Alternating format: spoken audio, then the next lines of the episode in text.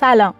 به دادار خوش اومدیم داشتیم تاریخ نگارش عهد عتیق رو با هم بررسی می کردیم تا دوران تبعید پیش رفتیم و قرار شده توی این اپیزود ادامه این دوران رو با هم پیش بریم. فقط من این نکته رو بهتون بگم. من این اپیزود رو دارم در ادامه اپیزود قبلی ضبط می‌کنم. چون ممکنه که شرایط ضبط مجدد از بین بره و نتونم ضبط کنم. اینو خواستم بدونین که اگر صحبتی بعد از اپیزود قبلی انجام دادین و توی این اپیزود منعکس نمیشه به خاطر اینکه من هنوز اون صحبت ها رو ندیدم و نشنیدم. همین. بریم با هم کار رو ادامه بدیم. آخرین مطالبی که با هم راجع به صحبت کردیم دوران تبعید بنی اسرائیل بود. از پیامبرانش گفتیم و از تاریخ مقدس کاهنان یا همون سنت کهانتی. مردم بین سالهای 587 تا 538 قبل از میلاد در بابل تبعید بودند. اما بعد از این تاریخ کوروش یا بهتر بگیم پارسیان بر خاورمیانه مسلط میشن و کلا بابل رو از بین می‌برن یا بر اون هم مسلط میشن. وقتی که کوروش بر بابل مسلط میشه تصمیم می‌گیره که یهودیان رو آزاد کنه و به شهر خودشون برگردونه. بهشون حتی یه مقداری قرامت جنگی هم میده و میگه برین شهرتون رو بازسازی کنین. حالا معبدتون رو بازسازی کنین. هر کاری که می‌خواین بکنین بکنین دیگه. در این دوران پنجاه هزار یهودی به اورشلیم برمیگردن. یه کتابی هست به اسم مراسی از مجموعه کتاب های دو تا نظر در موردش هست. بعضیا میگن که توی دوران تبعید نوشته شده. بعضیا میگن نه. بعد از تبعید وقتی مردم برگشتن اورشلیم نوشته شده. محتوای کتاب ناراحتی ها و درد و رنج های مردم در دوره تبعیده. نویسنده کتابم احتمالا جمعی از نویسنده ها بودن. بعضی ها میگن ممکنه که کاهنا اون رو نوشته باشن. در هر حال مشخص نیست دقیقا کی و توسط چه کسی نوشته شده. اما حول و حوش نگارشش میشه اندکی. قبل از برگشتشون یا اندکی بعد از برگشتشون به اورشلیم.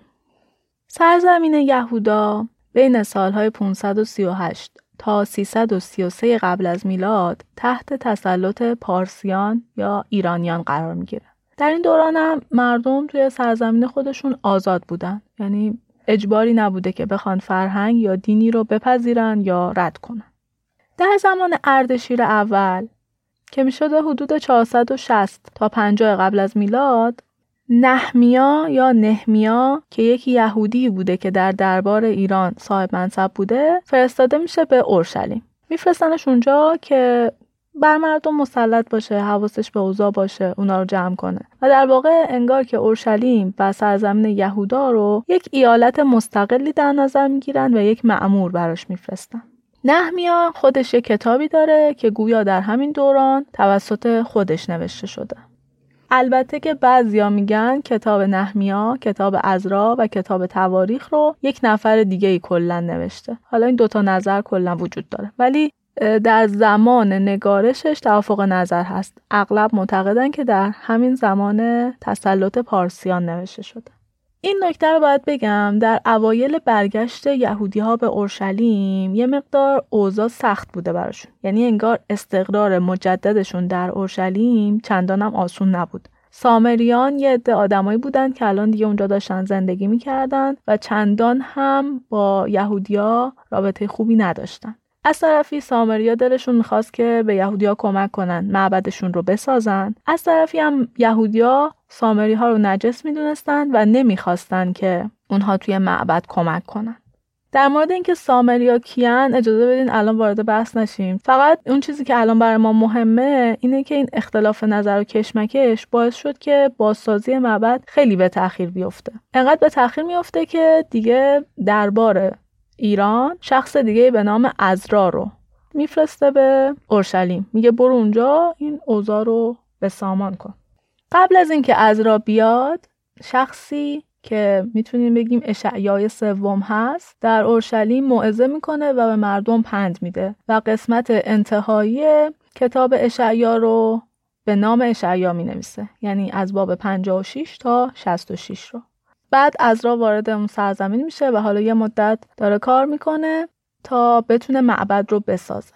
قبل از اینکه معبد کامل بازسازی بشه دو تا پیامبر دیگه در میان قوم وجود داشتن که کتابهایی دارن که به نام خودشون هم نوشته شده حجی و زکریا. حدود سالهاشو می‌تونیم در نظر بگیریم 520 قبل از میلاد. حجی کتاب خودش رو می نویسه و مردم رو موعظه می‌کنه. زکریا هم کتاب خودش رو. کتاب زکریا هم مثل کتاب اشعیا چند بخش داره. باب های اول تا هشتمش منصوب به زکریای اوله محتوای کتاب هم شبیه کتاب حجیه. داشته مردم رو موعظه می‌کرده باب های 9 تا 14 کتاب بعدها نوشته میشه که هر وقت برسیم باهاتون راجبش صحبت می‌کنم. بالاخره سال 515 قبل از میلاد ساخت معبد تموم میشه.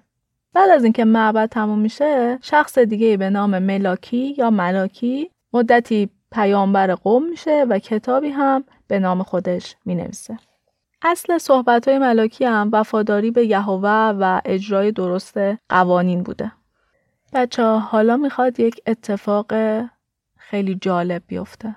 ازرا الان در اورشلیم هست معبد ساخته شده و یه سری منابع در بین مردم وجود داره که منابع مذهبی محسوب میشن. همون سنت هایی که راجبش صحبت کردیم. تاریخ مقدس یهودا تاریخ مقدس اسرائیل کتاب های تصنیه تاریخ مقدس کهانتی و حالا یه سری کتاب های دیگه که کتاب های قوانین هستن مثل لاویان یا کتاب های دیگه که کنار این چند تا منبع وجود دارن.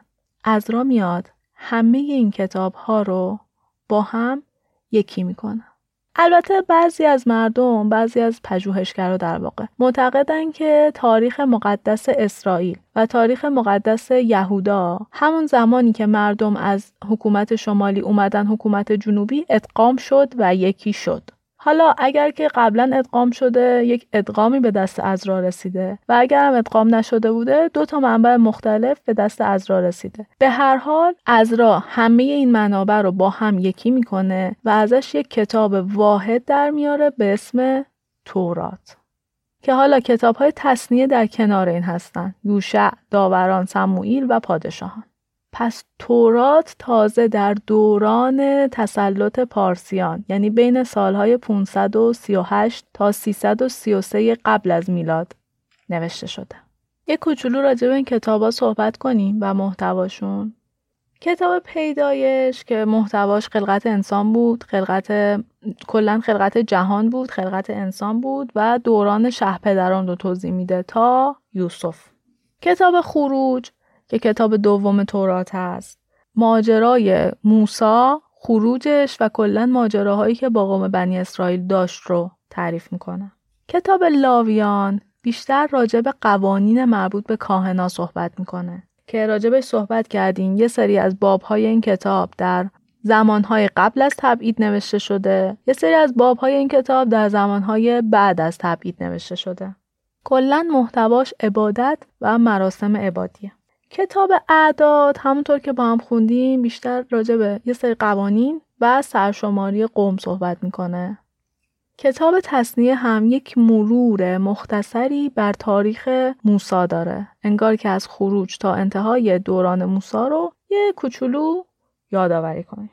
البته خیلیا معتقدند که تصنیه نوعی به روزرسانی قوانین قدیمی قبلی بود برای مردم اون زمان تا انگار که قوانین مناسب احوال مردم بشه. تا اینجا تورات تموم میشه اما کتاب های بعدی که بر مبنای سنت تصنیه نوشته شدن در همین دوران دیگه ویرایش نهایی روش انجام میشه. کتاب یوشع که در مورد وقایع فتح سرزمین موعود بود اولین کتاب از این مجموعه است. کتاب داوران که ماجراهای مردم بین سالهای 1200 تا 1000 قبل از میلاد رو تعریف می‌کنه. کتاب سموئیل که بیشتر معطوف به زندگی سموئیل و اتفاقهایی که در دوران اون میفته حد فاصله بین دوران داوران و دوران پادشاهان و کتاب پادشاهان هم که از حدود هزار قبل از میلاد تا 587 قبل از میلاد که دوتا حکومت از بین میرن رو برای ما تعریف می‌کنه. همزمان که این کتاب ها داره مرتب میشه و از را داره اونا رو یکی می‌کنه یه سری کتاب های دیگه توسط یه عده نویسنده دیگه داره نوشته میشه. بهتره بگیم داره گردآوری میشه. این کتاب ها از مجموعه کتاب های حکمت هستن یعنی در نسخه یونانی بهش میگن حکمت در نسخه عبری بهش میگن کتوبیم یا مکتوبات منشأ این کتاب ها تصور یک فرد یا یک شخص یا موعظه های یک پیامبر نیست. منشأ این کتاب ها حکمت هاییه که سینه به سینه منتقل شده. یا مردمی که الان تفکر براشون مهمه سخنان حکمت آمیز میگن حکیمانی که در حال حاضر زندگی می‌کنن. حال حاضر منظورم اون زمانه. و سخنانی میگن که شایسته اینه که توی مجموعه گردآوری بشه. یکی از این کتاب ها کتاب امثاله. این کتاب رو ما یه ذره باید تیکه تیکه کنیم تا بتونیم بررسیش کنیم. باب های 10 تا 22 احتمالا خیلی قدیمیه و احتمال میدن مربوط به دوره سلیمان باشه. باب های 23 تا 24ش حالا یه ذره از انتهای این باب یه ذره از ابتدای اون باب رو شما به من ببخشید دیگه. اینا به یه عده حکیمای غریبه یه حکیمایی که حالا یا جز قوم نبودن یا نمیشناختنشون نسبت داده شده. و اتفاقا هم خیلی شبیه یکی از کتابهای معروف مصری هاست. احتمال میدن که یا از اونجا اومده یا از روی اون نوشته شده. یه کتابی مصری ها دارن به نام آمن موب که حالا اسمای مختلفی جاهای مختلف داره. من اسمی رو که ساده تره براتون خوندم. خیلی این باب 23 و 24 کتاب امثال شبیه اون کتابه. احتمال خیلی زیاد از اون نشد گرفته ولی بابهای یک تا نهش و بابهای سی تا سی و یکش احتمالا بعد از تبعید نوشته شده. همه اینها در دوره تسلط ایرانی ها گردآوری میشه و یک کتابی به اسم امثال رو به وجود میاره. یک کتاب دیگه هست که شاید به اسم زبور تا حالا شنیده باشینش. زبور داوود. در واقع مسلمان ها معتقدند که خدا کتابی بر داوود فرستاده به اسم زبور که الان اصلا دیگه نیست وجود نداره. اما در مجموعه کتاب های یهودی ها مزامیر وجود داره که منصوب به داووده. هرچند که کاملا اونا رو داوود ننوشته ولی خب منصوب به داووده. در واقع 73 تا سرود از کل سرودهاش به داوود منصوب شده. دو تاشم به سلیمان منصوب شده بقیهش هم به افراد مختلف که حالا به نظر من لازم نیست راجع بهشون صحبت کنیم. این مجموعه سرودها رو نمیشه بگیم توی یه دوره نوشته شده. سرودها خیلی قدیمی هن و احتمالا از زمان داوود اینا نوشته شدن تا دوره تسلط ایرانی ها در این دوران یک پارچه شدن. یعنی انگار که مزامیر در این دوران شده یک کتاب واحد. پس ما می‌تونیم تصور کنیم که توی این دوران نوشته شده. نوشته شده منظورم مکتوب شده گردآوری شده یک پارچه شده. یه کتاب دیگه هست از مجموعه مکتوبات به اسم جامعه. اختلاف نظر زیاد. یه عده میگن در دوره تسلط پارسیان نوشته شده. یه عده میگن در دوره بعدش یعنی تسلط یونانی ها نوشته شده. اما در هر حال محتواش خیلی عجیبه و من دوست دارم به کتاب جامعه برسیم و کامل با هم بخونیمش. و شما هم با من تعجب کنید ولی من فکر می‌کنم خودم به دوره پارسیان چون آزادی اندیشه بیشتر بوده بیشتر می‌تونه ربط داشته باشه. ولی حالا شما این رو بدونین که پژوهشگرا دقیقا نمی‌دونن. یعنی نتونستن اینو توی دوره دقیقی جا بدن. یه چند تا کتاب دیگه هست در همین دوران که حکمت نیستن اما داستانهای حکمت آموزن یعنی مثل اون چند تا کتاب قبلی که خوندم مجموعه ای از حکمت ها و سرودها نیستن. اما در دسته حکمت ها و حتی اگه محتوای کتاب داستانه برای یک عمل حکمت آمیزی اجرا شده. اولیش که بر من خیلی جالبه رو براتون بگم که اسم کتاب روت هست. کتاب روت محتوای کتاب مربوط میشه به دوران اجداد داوود. حتی در نسخه یونانی این کتاب رو ما قبل از دوران پادشاهان می‌خونیم. ولی چون تو نسخه عبری جای دیگه یه من براتون فعلا نخوندمش. این کتاب یعنی این داستان در دوره تسلط پارسیان به یک کتاب تبدیل میشه و مکتوب میشه و نوشته میشه. یه دلیل جالبی داره از را که الان اومده تو سرزمین یهودا و مسئوله خیلی هم سختگیر بوده. یعنی احتمالا از جمعآوری توراتش می‌تونیم بفهمیم که خیلی به مسائل مذهبی اهمیت می‌داده. از مردم می‌خواد اونایی که زنهای غریبه گرفتن زناشون رو ول کنن. انگار که کتاب رود جواب جامعه بوده به ازرا داستان کتاب رود داستان یک مردی به اسم بوعزه که خیلی مرد مذهبی و مقیدی اهل اورشلیمه و یک خانمی به اسم رود که یک زن بیگانه است که با بوعز ازدواج می‌کنه. حاصل ازدواج این دوتا اجداد داوود هستند یعنی چند نسل بعد از این دوتا داوود به دنیا میاد. و این داستان می‌خواد بگه که الزامن ازدواج یک مرد بنی اسرائیلی با یک زن بیگانه عواقب بدی نداره. چه بسا که بتونه عواقب خوشایندی هم برای قوم داشته باشه. و خیلی هم جالبه که توی دوران تسلط پارسیان نوشته شده. چون ما یه مقدار جلوتر میریم دورانهای بعدی انقدر آزادی اندیشه و بیان برای مردم وجود نداشته که راحت بتونن حرفشون رو بزنن یا کتابی بنویسن. داستان بعدی که توی این دوران نوشته میشه کتاب ایوبه.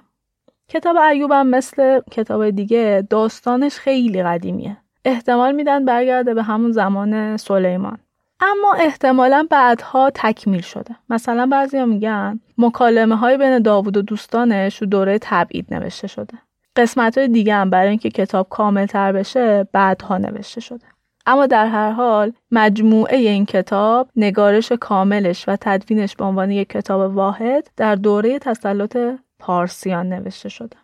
یه کتاب دیگه هست که خیلی معلوم نیست. یعنی تقریبا کسی نتونسته بگه این کتاب در چه زمانی نوشته شده. فقط حدس زدن که ممکنه در دوره پارسیان باشه. و اون هم کتاب یوئیله اگه موضوع کتاب بدون شاید براتون خیلی جالب بشه. یوئیل خیلی به محیط زیست اهمیت می‌داده. کتابشو که با هم بخونیم حتما متوجه میشه. کتاب بعدی که در این دوران نوشته میشه کتاب یونس هست. داستان محتوای کتاب مربوط به دورانیه که حکومت اسرائیل سقوط کرده و حکومت یهودا هنوز پابرجاست ولی در زمان تسلط پارسیان این داستان به یک کتاب واحد تبدیل میشه. دیدین چقدر کتاب توی دوره پارسیان نوشته شده؟ این واقعا آزادی بیانی که در اون دوره بوده بی تاثیر نبوده. شاید بتونیم شالوده کتاب مقدس یهودیان و مسیحیان رو مدیون آزادی بیانی که دوره هخامنشیان به مردم اورشلیم دادن بدونیم. این البته نظر خودمه از جای نخوندم. شاید هم ارق ملیم تاثیر داره نمی‌دونم. اما تاریخ میگه که در این دوران بیشترین کتاب های این مجموعه نوشته شده خب این دوران خوب و خوش که تموم میشه معبدم که ساخته میشه سال 333 قبل از میلاد. اسکندر مقدونی بر خاور میانه مسلط میشه و تمام متصرفات حکومت قبلی رو به دست می‌گیره. سرزمین یهودا هم به دست یونانیان میفته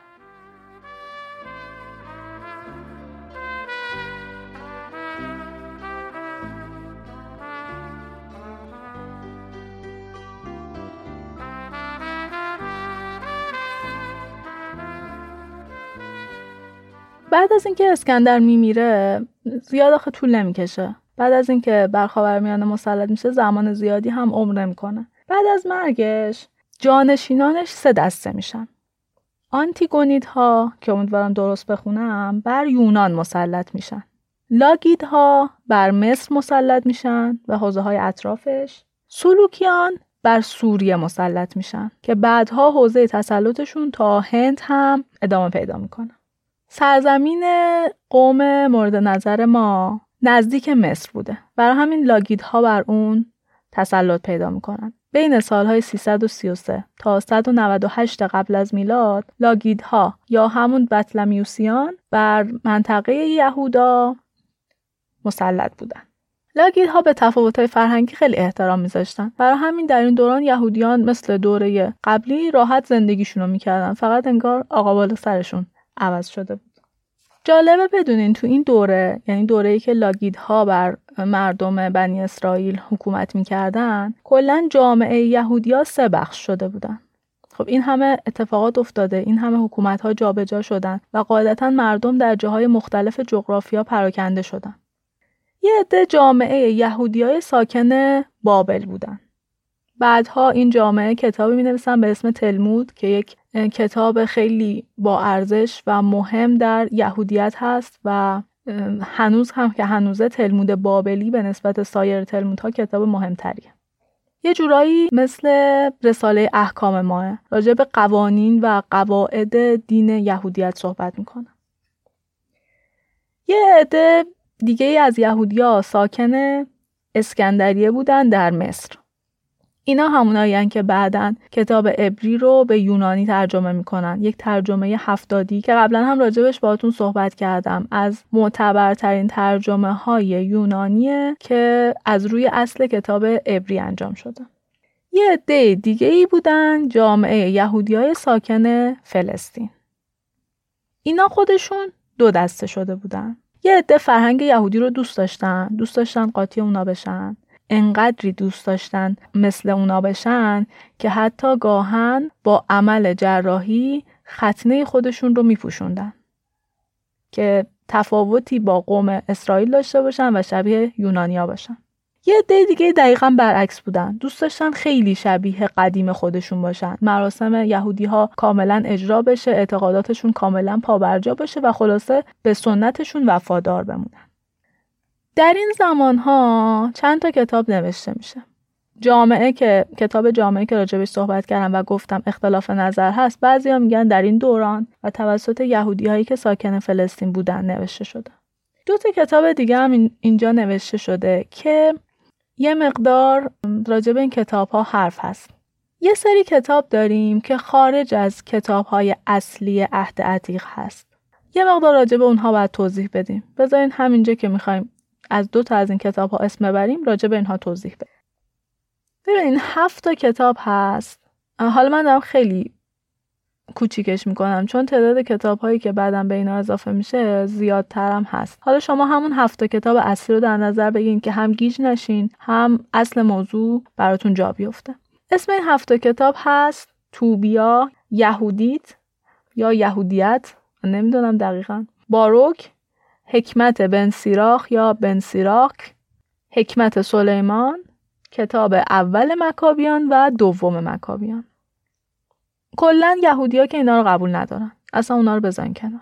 پروتستان ها میگن اینا هم یه کتابایی هست. یه کتابای معروفی هن. کتابای معروف ولی نامشخص. یعنی مرموز. معلوم نیست چی به چیه. یه جورایی از نامگذاریش معلومه حسشون بهش چیه. ولی کاتولیک ها به اینا میگن قانون ثانی قانون دوم. یعنی میگن همه اون مجموعه قبلی قانون اوله اینا هم قانون ثانی در ادامه اونها هستن. باز نامگذاری اینها نشون میده که نگاهشون به این کتاب ها چطوریه. البته کاتولیک ها دو تا کتاب دیگه هم دارن. یه کتاب استر و یه کتاب دانیال هم هست که اونا اینم قبول دارن. ارتودکس ها هم همه اینا رو قبول دارن. تقریبا فکر کنم بهش میگن همین قانون ثانی. چند تا کتاب اضافه هم دارن حالا من اصلا نرم سراغ جاهای دیگه که مثلا کتاب مقدس اتوپیایی ها یه سری کتاب دیگه هم اضافه بر همه اینها داره. فقط می‌خوام بهتون بگم که این چند تا کتابی که الان ممکن راجبش صحبت کنم و حالا من همون قانون ثانی رو براشون به کار می‌برم کتابایی که توی اصل کتاب یهودی ها نیستن. ولی چون مسیحی ها اون رو قبول دارن و ماجراها مربوط به همون دورانه ما هم بررسیش می‌کنیم هم اسمشو براتون میارم. اما اصل ماجرا رو بدونیم که این کتاب ها محل اختلافن. برگردیم به سرزمین یهودا و دوره تسلط یونانی ها یعنی بین سالهای 333 تا 198 قبل از میلاد. کتاب توبیا و کتاب حکمت بنسیراخ یا بنسیراک احتمالا در این دوران نوشته شده. توبیا یه داستان جالبه که حتما با هم می‌خونیم و بنسیرا هم یه داستان جالبی خودش داره که یه نوهی کتابی رو که پدر بزرگش نوشته بوده میاد به یونانی ترجمه می‌کنه. و چون اون دوران اصلا دوره تسلط یونانی هاست دیگه اون فرهنگ و زبان یونانی رایج بوده خیلی مورد استقبال قرار می‌گیره. که حالا هر موقع به کتاب برسیم حتما با هم میخونیمش. کتابی منصوب هست به ازرا کتابی منصوب هست به نحمیا و کتاب دیگه هست که تواریخ ایامه. حالا یک و دو داره بعضا یا نداره. همه اینها گویا در زمان تسلط یونانی ها نوشته شده. هرچند که کتاب نحمیا رو بعضیا میگن در زمان خودش خودش نوشته. اما عده زیادی میگن این ستا کتابی که ازش اسم بردم توسط یک فردی که هم به تاریخ آگاه بوده هم یه مقدارم بلند پرواز بوده نوشته شده. یعنی در واقع دلش می‌خواسته تاریخ از آدم تا ازرا رو بنویسه و آمده این کتاب ها رو نوشته. کتاب قزل قزل ها هم که به سلیمان منصوبه گویا در این دوران نوشته شده. اما این کتاب هم مثل مزامیر کتابیه که خیلی قدیمیه. حداقل به دوران سلیمان و حتی قبل از اون برمیگرده و انگار که در دوران تسلط یونانی ها این کتاب یک پارچه شده. بعضی حتی میگن این کتاب یه سری آوازهای عاشقانه ای که سینه به سینه در قبایل یهود منتقل شده رو شامل میشه. آوازهایی که احتمالا در شب عروسی میخوندن یا در جشنهاشون. کتاب دیگه هم که در این دوران نوشته میشه یعنی احتمال میدن در این دوران نوشته شده باشه کتاب استر هست. گفتم که کاتولیکا دو تا کتاب اضافه تر دارن که یکیش استر یکیش دانیال. استر رو میگن که در این دوران نوشته شده. استر خیلی هم به ما ایرانی ها مربوط میشه. داستان مربوط به دربار ایرانه و اگر اهل ایران گردی باشین حتما آرامگاه استر مردخای رو در همدان دیدین. اما اینجای کار که هستیم یه نکته خیلی جالب می‌خوام بهتون بگم. پنج تا کتاب هست از کتاب های یهودی ها که هر کدوم رو در یک عید خاصی ازش استفاده می‌کنن. حالا که با هر پنج تا این کتاب ها آشنا شدین می‌خوام همینجا بگم که هر کتاب رو تو چه عیدی می‌خونن. غزل غزل ها رو که محتوای عاشقانه هم داره معمولا تو عید پسح می‌خونن. کتاب روت رو معمولا توی عید شابوت می‌خونن. مراسی رو توی یک مراسمی می‌خونن به اسم تیشاباد کتاب جامعه رو توی عید سکوت می‌خونن و کتاب استر رو در عید پوریم. راجع به همه این عیدها اگه بخوام توضیح بدم طولانی میشه. خودتون اگه دوست داشتین می‌تونین یه سرچ کنین پیدا کنین. اما این برام خیلی جالب بود که هر کتابی مناسبت خاص خودش رو پیدا کرده و محتوا با توجه به مضمون اون جشن توی اون مراسم خونده میشه. یادتونه که کتاب زکریا دو قسمت شده بود؟ بابهای 9 تا 14 کتاب زکریا هم توسط یه پیامبر دیگه در دوره یونانیان نوشته میشه که کتاب زکریا هم اینجا تکمیل میشه. دیگه کم کم داریم به آخرای عهد عتیق می‌رسیم. چیزی نمونده یه مقدار دیگه هم تحمل کنیم. یادتونه گفتم که بعد از مرگ اسکندر یونانی ها سه دسته شدن و لاگیدها بر سرزمین یهودا مسلط شدن. خب یه دی دیگه ای رو گفتیم که بر سرزمین سوریه مسلط شدن به اسم سلوکیان. سلوکیان سال 198 قبل از میلاد حمله می‌کنن قدرت رو به دست می‌گیرن و لاگیدها رو از بین می‌برن. حالا یا از بین می‌برن یا قدرتشون رو کم می‌کنن. برای ما مهمه که سلوکی ها بر منطقه یهودا مسلط میشن. سلوکی ها مثل لاگید ها نبودن. اونا اصلا به آزادی فرهنگ و مذهب اعتقاد نداشتن و دوست داشتن فرهنگ، زبان و مذهب یونانی ترویج پیدا کنن. سال 167 قبل از میلاد آنتیوخوس چهارم که پادشاه اون دوران سلوکیان بوده یه سری رفتار خشونت آمیز خشونت آمیز نمیشه گفت مستبدانه در برابر یهودی ها انجام میده. مراسم روز سبت رو ممنوع می‌کنه. ختنه رو ممنوع می‌کنه. هرچی که امتیاز یهودیا داشتن آزادی مذهب و فرهنگ و اینا از بین می‌بره. بالاترین کاری که می‌کنه این بوده که مجسمه زئوس خدای خدایان یونان رو میاره و توی معبد یهوه می‌ذاره. بعد از اون یه نفر رو میفرسته بره مردم رو بیاره تا برای مجسمه زئوس قربانی کنن این اتفاق که میفته یکی از کاهنای معبد که گویا خیلی هم غیرتی بوده اون فرستاده رو می‌کشه. بعد از این قتل با پنج تا پسرش فرار می‌کنه و می‌زنه به کوه. پنجمین پسر این مرد اسمش یهودا بوده که بعدها به مکابی مشهور میشه. مکابی یعنی چکش. یه قیامی را میندازه و اورشلیم رو از دست یونانی ها آزاد می‌کنه.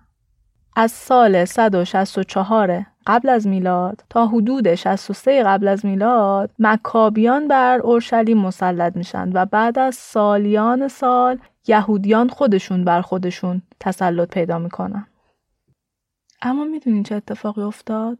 یعنی با توجه به داستانهایی که از خصوصیات بنی اسرائیل خوندیم می‌تونین حدس بزنین که تو این دوران چه اتفاقی افتاد؟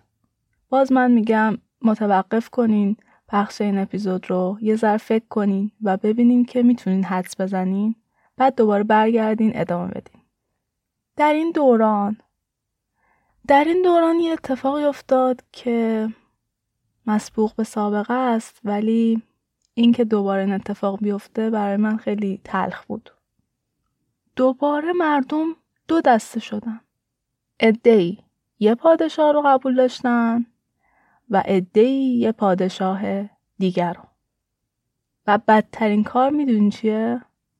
نتونستن به نتیجه برسن و از روم کمک می‌خوان که بیاد بین اونا حکم بشه. بله. روم یه جنرالش رو میفرسته به اسم پومپی و میگه برو اونجا و ببین اوضاع از چه قراره. پومپی میاد طرف یکی از پادشاه ها رو می‌گیره اون یکی رو از بین می‌بره و از سال 63 قبل از میلاد به بعد رومیان هستن که بر اورشلیم مسلط میشن. تقریبا این دوره دیگه خیلی طولانی میشه. از 60 قبل از میلاد تا حدود قرن هفتم میلادی رومیان اینجا میمونن. در همین حین عیسی به دنیا میاد مسیحیت به وجود میاد و ماجراهایی که مربوط به خودشه. دیگه تاریخ برای ما که داریم راجع به نگارش عهد عتیق صحبت می‌کنیم بعد از این اهمیت خاصی نداره. اگه خودتون دوست داشتین می‌تونین ادامه سرنوشت اورشلیم رو بریم ببینین که چند بار دیگه دست به دست میشه و نهایت میشه این وضعی که ما امروز داریم ازش می‌بینیم ولی در مورد همین دوران مکابیان یه مقدار بیشتر باید صحبت کنیم و بگیم که چه کتاب هایی در این دوران نوشته شد که تقریبا آخرین کتاب هاییه که وارد مجموعه عهد عتیق شدن. کتاب دانیال مثل استره کتابیه که کاتولیک ها اونو قبول دارن. این کتاب احتمالا در سال 164 قبل از میلاد نوشته شده.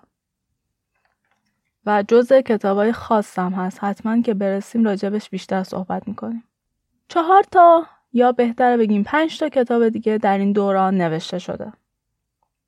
یهودیت یا یهودیت من هنوز دقیقا نمی‌دونم تلفظش چیه. در این دوران نوشته شده یعنی در دوره مکابیان نوشته شده بین 164 تا 63 قبل از میلاد.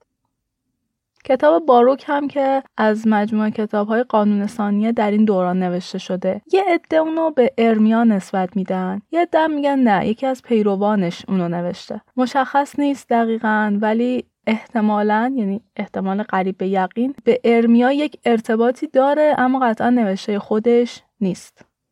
دو تا کتاب دیگه که در این دوران نوشته شده و مشخصا در مورد تاریخ همین دورانه کتاب اول مکابیان و دوم مکابیانه. و جالبه بدونین کتاب دوم مکابیان زودتر نوشته شده. کتابیه که انگار خلاصه ای از یک کتاب پنجلدی دیگه است و در حدود 124 قبل از میلاد نوشته شده.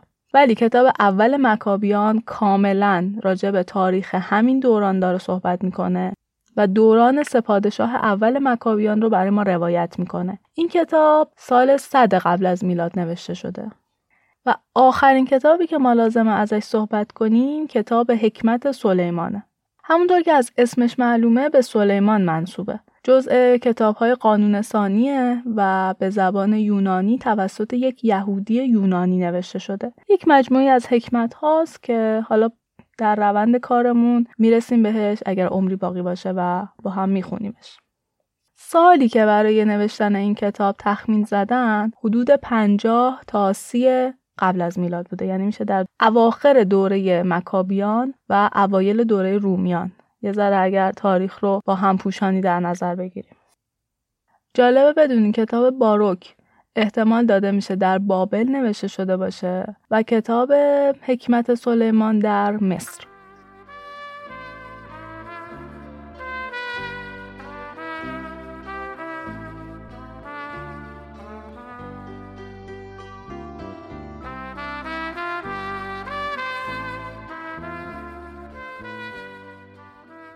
خب دیگه به آخر کتاب ها رسیدیم. یعنی ما همه کتاب ها رو با هم مرور کردیم و من سعی کردم خیلی مختصر از تاریخ اون دوران بهتون بگم و ببینیم کدوم کتاب کی نوشته شده. الان اگر که به کل مطالب با دقت گوش کرده باشین کاملا می‌تونین ترتیب نگارش کتاب ها رو توی ذهنتون مجسم کنین. دیگه بیشتر از این نمی‌خوام صحبت کنم. فقط دوست دارم بدونین که همه اینها همه چیزهایی که ما در مورد کتاب مقدس میگیم تاریخهایی که تخمین می‌زنیم. و بزرگتر از اون همه چیزهایی که از تاریخ به ما می‌رسه حتی چیزهایی که مستند میشه و افراد زیادی سرش توافق نظر دارن صرفا حقیقت محض نیست.